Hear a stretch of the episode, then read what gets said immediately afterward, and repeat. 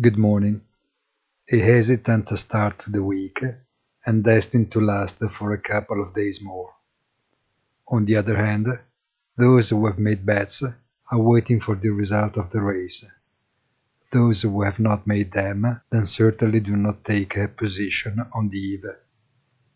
It is not a big surprise to see some profit taking and almost negligible declines including a tremor on the bond yield curve.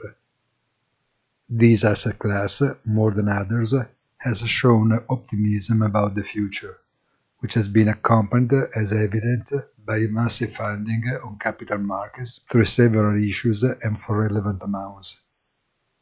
Eventually, gold also takes a break, witnessing a quick awakening after long hibernation. Have a nice day and please visit our site easy-finance.it.